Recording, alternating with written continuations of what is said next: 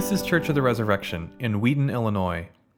This week's sermon is by Pastor Will Chester. Uh, well, my name is Will. I'm the youth pastor here at Church of the Resurrection. And I'm not much of a foodie myself, but I've, I've become much more interested in food in the last few years, principally because of a lot of television I've watched on Netflix. So, the Great British Baking Show and the late Anthony Bourdain, I feel like all of a sudden I have this rich understanding of food. And I've even, I've even started doing a little baking myself. And in the last four years, I've started baking bread almost every week, just as a, as a regular discipline. And so, if, if you're a foodie, then you're going to really love the Bible because the Bible is full of references to food from beginning to end, of people growing food, of people hungering for food, of people eating food, even comparing God Himself to food. And so when Jesus is tempted, he quotes from Deuteronomy and he says that his bread is every word that comes from the mouth of God. And Jesus even says about himself, I am the bread of life. Well, this morning we come to one of my favorite food references in the Bible, and this might be my favorite Bible reference, period. John 21 12, Jesus said to them, Come and have breakfast. I've even got that framed. It's sitting in my kitchen, and people come and they see it and they're like, oh, that's cute, that's funny. Like, I could totally imagine Jesus saying something like that, as if I'm like putting words in his mouth. And I'm like, no, no, no, seriously, this is a command of the Lord come and have breakfast. And they laugh. It's comical. It kind of, you, you try to like put this in the category, and it's difficult to do because we're talking about the resurrected Jesus. This is the incarnate word from all eternity. This is the second person of the Trinity. This is the man who, only a few weeks prior to this, rode into Jerusalem as a king, was crucified like a criminal, was, was raised from the dead on the third day, raised in glory, now sitting on a beach before a fire.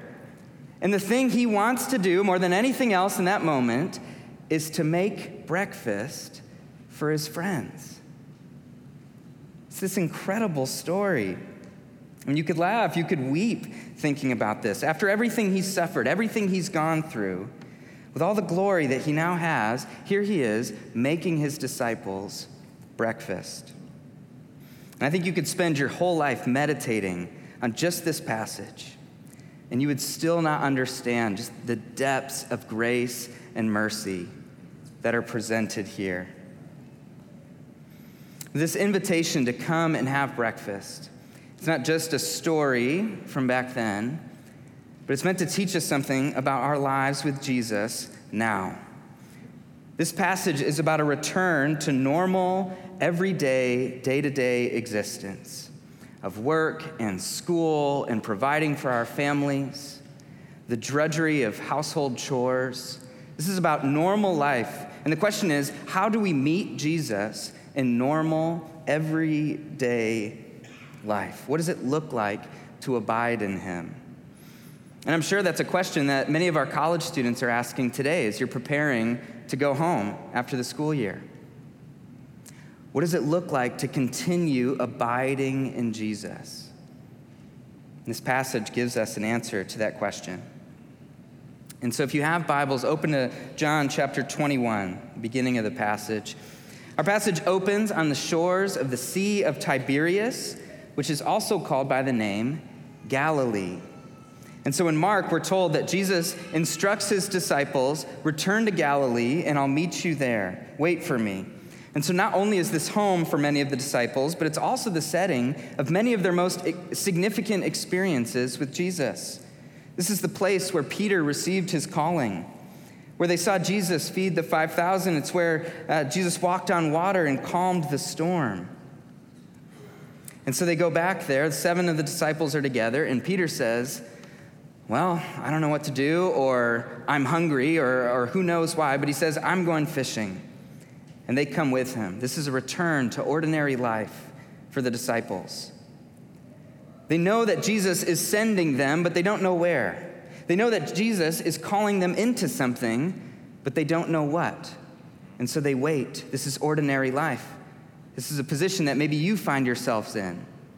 after significant changes in your life that came through Holy Week, and now you're saying, Lord, what do you have for me? Where can I continue to meet you? Disciples return to everyday life. They go fishing at night and they catch nothing. And throughout the Gospel of John, there's this theme of darkness and light, where darkness represents life without Jesus, and light represents life with Jesus. And so in the darkness of night, the disciples catch nothing, but now day is breaking. The sun is beginning to shine, and there Jesus stands on the shore. As if Jesus is telling them what he said earlier in the Gospel of John Apart from me, you can do nothing. But with me, you will bear much fruit, fruit that will last. This experience of catching nothing is our experience too. It's what, it's what Christians, what we call our fallen condition, right? We expect things to work out in the world. We expect to put work in and get a good return. Whether we're planting expensive perennials in our garden, we're expecting that they're not just going to wash away in a flood into the drain at the end of the street, right? Amen? Did that happen to anybody this week?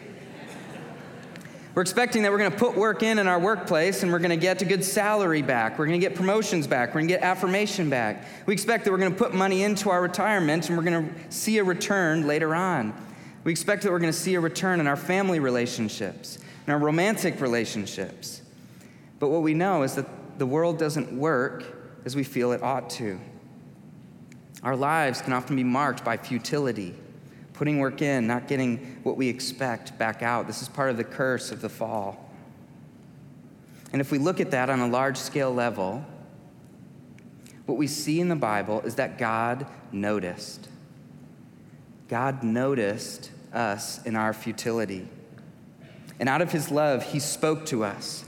Through Abraham, Isaac, and Jacob, through the prophets, he spoke to us. And then he spoke to us through the word his son. He saw us. And here in this passage, Jesus sees the disciples and he speaks to them. And he says, Children, do you have any fish? Which in Greek is framed in the negative. It's more like, Children, you're not catching much today, are you? I think one of the most important things that all of us need in our lives when we're going through a difficult season, a futile season of labor, is simply to be seen simply to know that somebody sees us. More than an answer, more than a way out, more than advice, we simply need to be seen. And on a large scale, in our human condition, the Lord has seen us and He has spoken through His Son, Jesus. And in your lives this morning, the Lord sees you in that difficult place you might be in. He sees you, He notices you, and He speaks to you. How do we walk with Jesus in the day to day? So the disciples call back over the water. They don't recognize that it's Jesus yet. They say, No, we haven't caught anything yet. After an entire night of, of throwing this heavy net into the water and then dragging it back up into the boat. And so Jesus calls back, Cast the net onto the other side of the boat. And you got to think it's kind of silly. I mean, he's not saying, like, go over to that side of the sea. There's fish biting over there. He's literally just like, why don't you just try a few feet to the right? That should take care of it. And the disciples, they listen. And what they find is that the net fills with so many fish that they, they're almost unable to haul it in by themselves. It's this image of overwhelming abundance. And throughout the Bible, Images of abundance, especially abundance of food, are connected to the world as it was meant to be, and as the world as it will be. And so the promised land, right, is a land flowing with milk and honey, with vineyards and orchards already planted and ready to go. And when the Israelites go hungry in the wilderness, God sends so much manna and quail that the Bible says it's like it was coming out of their noses. They were overwhelmed by it. And even when Israel strays away from the Lord and all seems lost, the prophets use these food analogies, like Amos.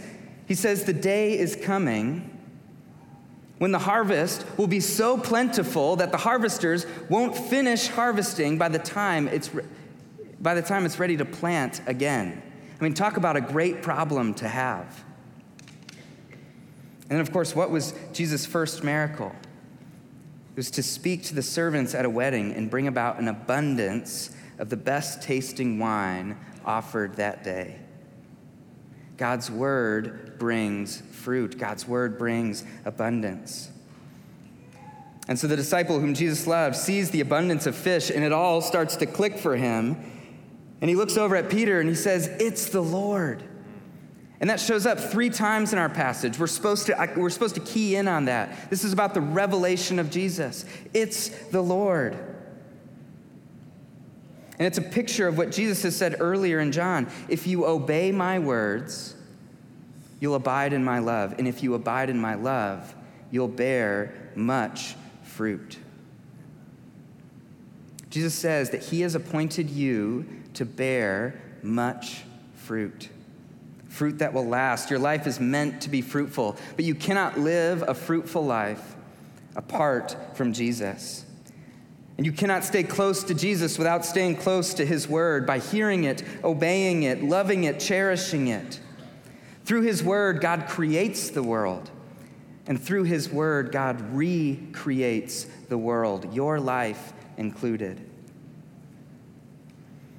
This is why we spend so much time in the scriptures together, listening to it, studying it. It's not just a sacred text, but this is the means by which Jesus transforms our world.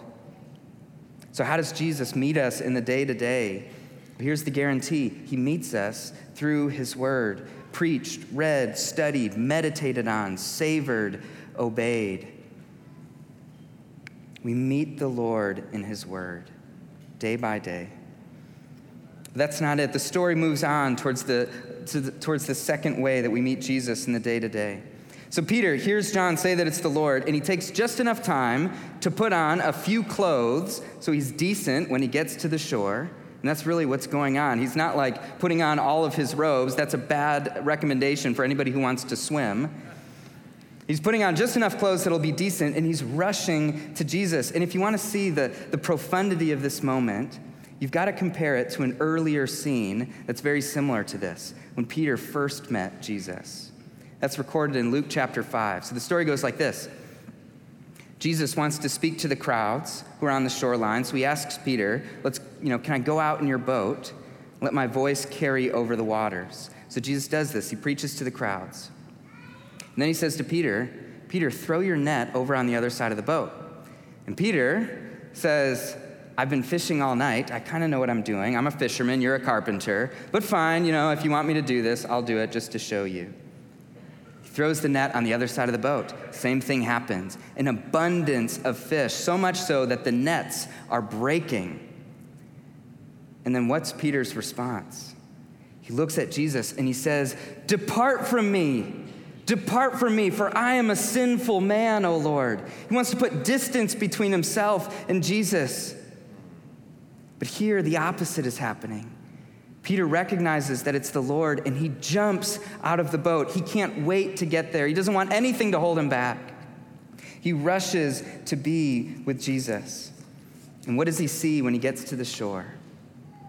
But Jesus in a charcoal fire with fish and bread. You think charcoal fire. Charcoal fire, where have we heard those words before? They only show up in two places. So one's here, and the other is just a few chapters earlier, where Peter is standing in front of a charcoal fire, warming himself, where he denies Jesus three times. And notice what's happened. The charcoal fire that was a place of betrayal has become a charcoal fire that's a place of fellowship. And this is, this is Jesus' initiative to do this. It's no accident. As if to say to Peter, not even your sin, not even your worst sin, can stand in the way of my purposes for you. As if to remind him, I still call you friend. You are still welcome to be with me affirming that intuition that Peter had when he leapt out of the boat to go be near Jesus. A picture of forgiveness. So when the disciples come to the shore, Jesus says to them, Bring some of the fish that you've just caught. Why does he ask them to bring the fish? The passage says that the net contained 153 fish. It's kind of a strange number. And many ancient and modern scholars have seen in this number a symbol of the nations. This 153 represents the nations that are being drawn to the Father through Jesus. And the net that Jesus is asking the disciples to carry is a symbol of the church, which holds the nations. We remember in Luke chapter 5, Peter catches all of these fish and the nets begin to break. But what happens here? It says the net was not torn. And that word torn is our word schism. Like earlier in John, when the Gospel of John says that schisms, divisions occurred amongst the peoples because of Jesus' teaching. But with this net, there is no schism.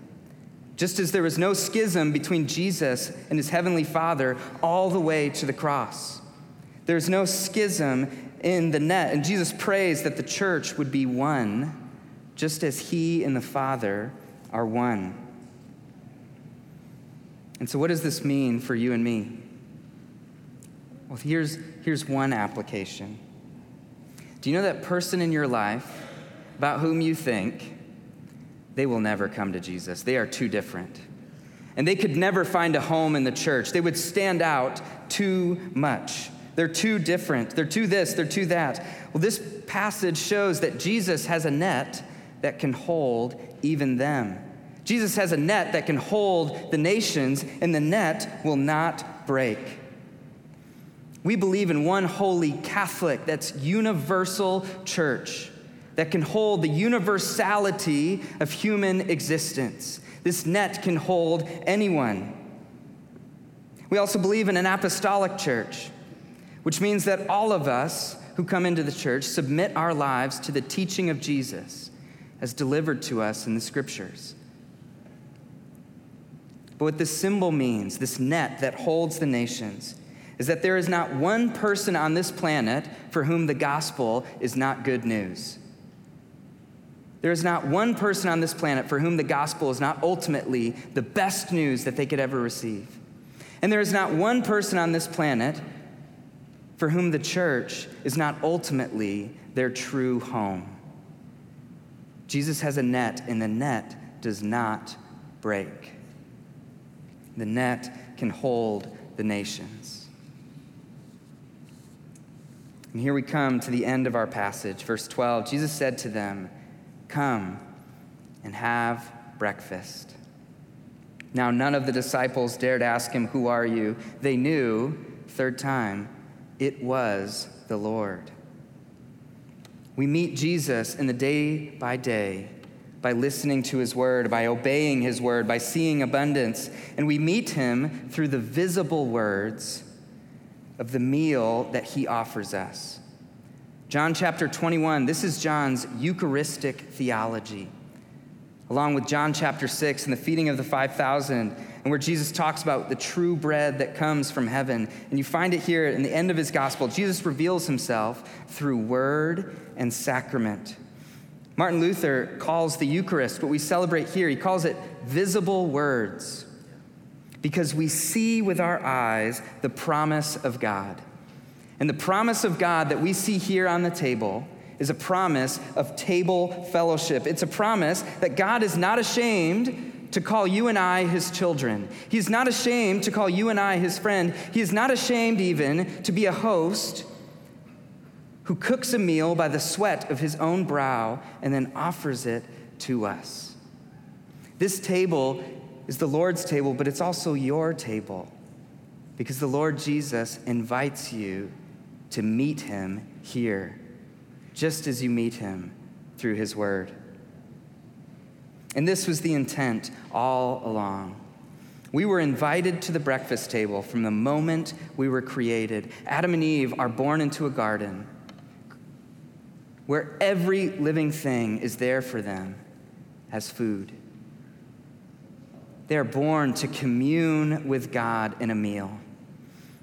And we fell from that grace. But God's mission all along has been to restore us to that meal, has been to restore us to the table where we have fellowship with Him. And this stands in stark contrast, stark contrast to so much of what religion is, even for us. Many of us think of religion as an act of human hospitality. So we're going to make our lives good enough and clean enough and clear enough and woke enough so that God would bless us, so that He would come and meet us. But that's not the picture here. This is an act not of human hospitality, this is an act of divine hospitality. Jesus makes the meal and invites us to come and eat with Him, the meal that He alone provides. And when you dine at this table, you dine with Jesus. And the breakfast that he gives you is nothing less than his very self union with the God of the universe that we have longed for at last. And so, what does life look like in the day to day as you return to work or the drudgery of school or to an unknown situation? In many ways, that's up to you. You can live life on empty. You can run out the door, a cup of coffee in your hand, and you will likely experience the futility that this world has to offer. But Jesus offers you a better way. He invites you to meet him through word and sacrament in the church, to a life of abiding with him in word and sacrament. And his prayer is that you will bear much fruit and show yourselves to be his disciples. His prayer is that you will be filled with joy. Not just any joy, but His joy, that His joy would be in you and that your joy would be full. And Jesus is not surprised if you come to the table this morning weary after a long night or a long week or even a long year. He's not surprised by that. And He is not put off by the memory that's in your mind of your own charcoal fire, the memory of your past sins. He's not put off by that. But He sees you and He speaks to you, and this morning He feeds you. And He says to you, He invites you, come and have breakfast. In the name of the Father, and the Son, and the Holy Spirit. Amen. Thanks for listening. Our vision at Church of the Resurrection is to equip everyone for transformation. As part of that vision, we love to share dynamic teaching, original music, and stories of transformation. For more of what you heard today, check out the rest of our podcast. To learn more about our ministry, visit churchres.org.